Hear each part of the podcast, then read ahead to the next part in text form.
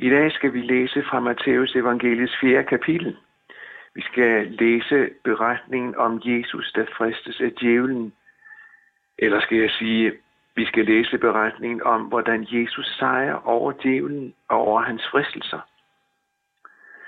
Og der står så, så blev Jesus af ånden ført ud i ørkenen for at fristes af djævlen. Og da han havde fastet i 40 dage og 40 nætter, led han til sidst sult. Og fristeren kom og sagde til ham, hvis du er Guds søn, så sig, at stenene her skal blive til brød.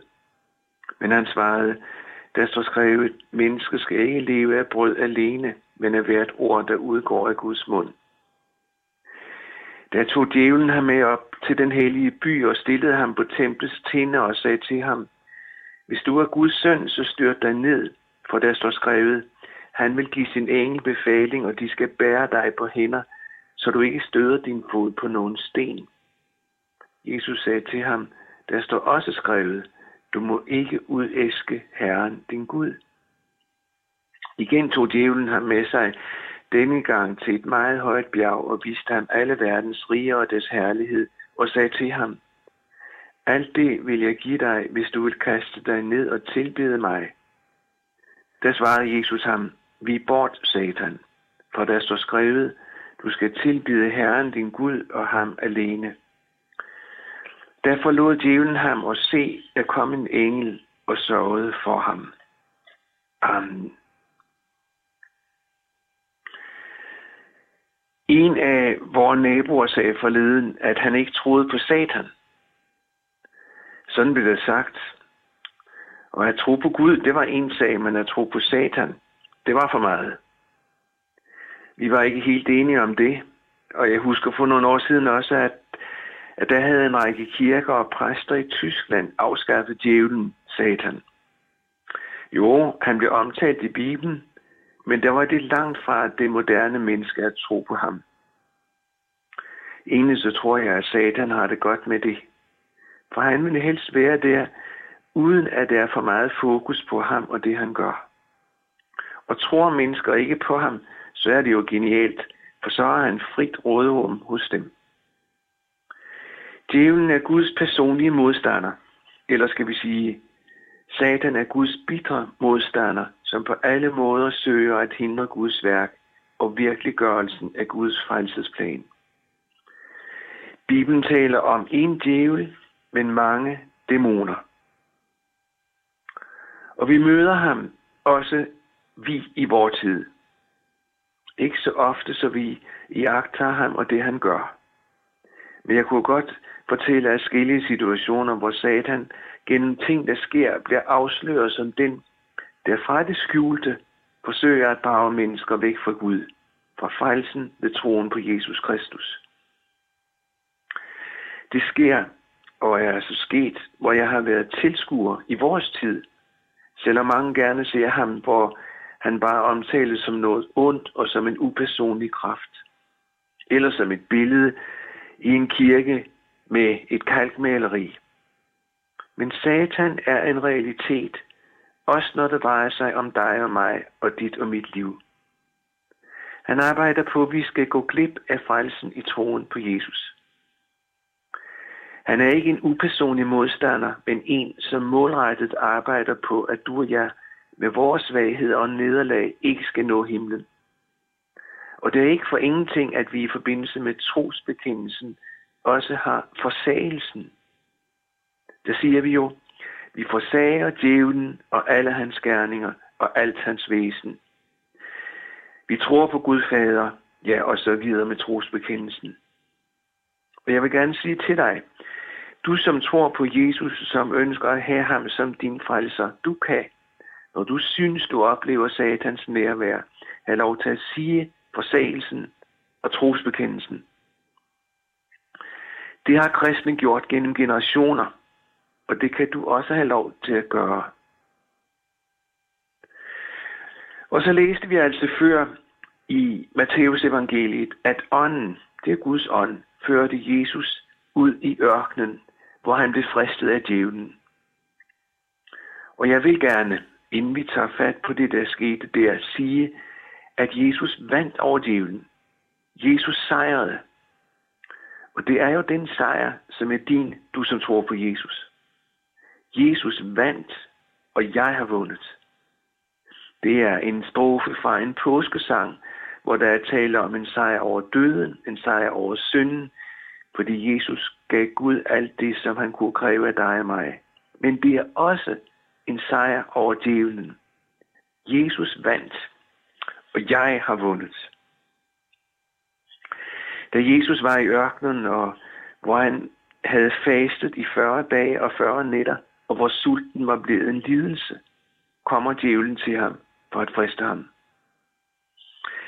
Det der med at friste, det betyder noget med at prøve, at afsløre kvaliteten, også i troen.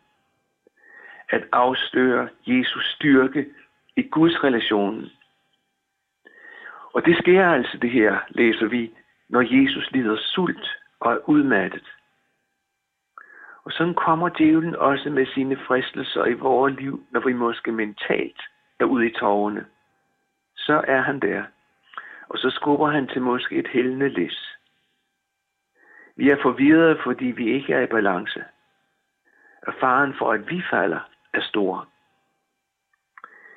Jesus falder ikke i synd. Heller ikke selvom han er udmattet, selvom han lider sult. Formentlig har den faste, der omtales, at Jesus har praktiseret, haft at gøre med, at han er i bøn til Gud. Måske har han læst Gamle Testamentet og grundet over det, og så bedt til Gud. I hvert fald er Jesus fuldstændig klar over, hvad der altid kan skabe afklaring og forklare virkeligheden for os. For når djævlen frister ham, afviser Jesus ham med det, som Gud har sagt.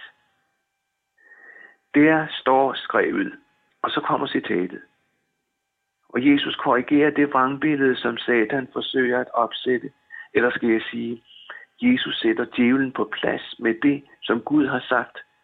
Så det bliver virkeligheden. Og ved du hvad? Derved er vi inde ved det helt centrale i forbindelse med djævlen og hans fristelser. Da de første mennesker, som levede med Gud, før synden var kommet ind i verden, blev fristet af ham, så var det med sætningen, har Gud virkelig sagt? Og så kommer en påstand, som Gud ikke havde sagt. Og så prøver kvinden at afklare, hvad Gud har sagt ved at citere fra det, som Gud havde givet mennesker som befaling. Og djævelens næste skridt viser sig sådan. Han fornægter det, Gud har sagt. Fristelsens karakter for de første mennesker var, at de blev lovet at skulle blive som Gud. Han sagde til dem, at de, der ikke skulle dø, djævlen, sådan sagde han, hvis I spiser af det træ, som Gud har forbudt jer at spise af. Nej, I vil blive som Gud. Og mennesker tror ham og kommer væk fra det, Gud har sagt. Og det ender med katastrofen, at synden kommer ind i verden. Sådan arbejder Satan også med dig og mig. For han ønsker, at vi skal hænge fast i synden, i oprøret mod Gud, i oprøret mod det, som Gud har sagt.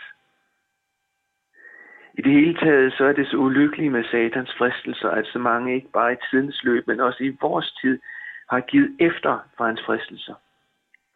Det kan ikke være rigtigt, at Gud kan mene, og jeg vil gerne sige til dig, når du møder de der ting, at du kommer galt afsted i dit liv og i dit møde med den hellige, med Gud, om du hopper med på den tanke, at det er tidsånden, der bestemmer og tegner billedet af Gud. Nej, det de viser os, det der viser os, hvem Gud er, det er det, han selv har sagt. Det, som Jesus bruger som et slagkraftigt våben mod ham. Og det våben rammer Satan, så han må bøje sig. Ligesom løgn må bøje sig for sandheden. Djævlen kaldes i øvrigt også for løgnens far. Og så tilbage til versene. Hvis du er Guds søn, sådan vil der sag, Satan, så kan du da ikke være rimeligt, at du skal være her i ørkenen og sulte. Sig til stenene, at de skal blive til brød. Jeg er temmelig overvist om, at djævlen vidste, at Jesus var Guds søn. Alligevel var det på den måde, at han åbnede fristelsen med Jesus på. Han stillede spørgsmålstegn ved den kendskærning, som Gud havde slået fast, faktisk helt præcist kort for inden ved Jesu dåb. Og så knytter djævlen det forhold til, at han skal gøre et under. Og Jesus kunne med et ord have skabt brød af stenene. Ligesom han gjorde det nogle måneder senere, da han forvandlede en drengs madpakke til brød og mad til mange mennesker. Men Jesus ville ikke ind i djævelens problemstilling eller i hans måde at tænke på. Jesus afviser ham ved at sige, at mennesket ikke skal leve af brød alene. Der er noget andet vigtigt, som mennesker også skal leve af, nemlig af de ord, som udgår af Guds mund. Og så er vi tilbage igen ved det, som Gud har sagt. Det, som viser os virkeligheden. Næste fristelse for djævlen går, an, går på, om Gud så i virkeligheden er til at stole på. Han fører Jesus op på helligdommens tinde i Jerusalem. Måske tænkes der på den sydøstlige hjørne af templet i datidens Jerusalem. Det ved vi ikke, men det kan godt være der. Og der citerer djævlen så fra Gamle Testamente, fra en af salmerne i Gamle Testamente, fra salme 91, hvor han river en sandhed ud af en sammenhæng, og så kommer det igen. Hvis du er Guds søn, og hvis du vil bygge din virkelighed op omkring Gamle Testamentets ord, så styrt dig ud over kanten, hvor du står. For så vil, og så citerer salme 91, for så vil Gud give en engel befaling om at bære dig på sine hænder, så du ikke kommer galt af sted. Igen spørgsmålstegnet ved, hvem Jesus er, og så misbrugen af Guds ord. Citat ud af en sammenhæng. Bevis, at du er Guds søn, Jesus. Og Jesus afviser ham igen ved at sige og citere fra Gamle Testamente. Du må ikke udæske Herren din Gud. Det betyder, lad være med at friste Herren din Gud. For det skal man ikke, altså friste Herren. Og det er så et citat fra 5. Mosebog. Og på den måde afviser Jesus en gang til at gå ind på djævelens måde at tænke på, og gå ind på hans banehalvdel for at spille på djævelens præmisser. Det er så mærkeligt at tænke på, at da Jesus senere møder den samme måde at tænke på, hvor mennesker ønsker at se ham gøre tegn, så gjorde Jesus det ikke. Selv om han om nogen kunne gøre tegn og under, og andre gange, hvor mennesker var i nød, der ynkedes Jesus over dem og hjalp dem ved at gøre tegn og under. Og da skeptikere og vantro så Jesus gøre under, så troede de ham jo ikke på grund af det. Og her er vi igen inde ved en hemmelighed. Vil du tro på Jesus, hvor du har fat i hans ord, og det er det, troen hænger, det er der, troen hænger fast. Den tro, som er den frelsende tro. Troen, der hænger fast i, hvad Jesus har sagt. I beretningen nævnes så, at så djævelens fristelser med at give Jesus al verdens herlighed, hvis Jesus altså vil falde ned for Satan og tilbyde ham. Igen er det løgnen, som er Satans præmisse. For det er jo ikke ham, som ejer alle verdens riger og deres herlighed. Satan er aldrig kommet længere, end Gud vil. Han er Guds lænkehund. Derfor er det en løgn, som ligger bagom det, han siger. At så mange mennesker gennem årene har solgt deres sjæl til Satan for at få alverdens herlighed og få magt i den virkelighed, som det er en anden sandhed. Og det er jo ganske uhyggeligt. Men de menneske, som har solgt sin sjæl til Satan, går evigt fortabt. Ligesom det menneske, der ikke har Jesus som sin frelser. Jesus afviser ham. Vi bort fra mig, Satan. Du skal tilbede Herren din Gud og tjene ham alene. Og Satan forlod ham. Nu sagde jeg før, at den, som har solgt sin sjæl til Satan, går evigt fortabt. Og det er jo den vej, det går. Men jeg vil gerne også ind i den forbindelse sige, at Jesus bare den, der sejrede over Satan. Så er du i den situation, så må du søge Jesus. Han kan hjælpe dig. Og så hørte vi det før. Jesus vandt, og jeg har vundet. Det er virkeligheden, som du må have lov til at tro. Også dig, som kender til mange nederlag i dit liv. Og det er den virkelighed, der fylder, når du tænker på fristelser i dit liv. Men Jesus vandt, og han deler ud af sin sejr til alle dem, som har brug for at have ham som deres frelser. Amen.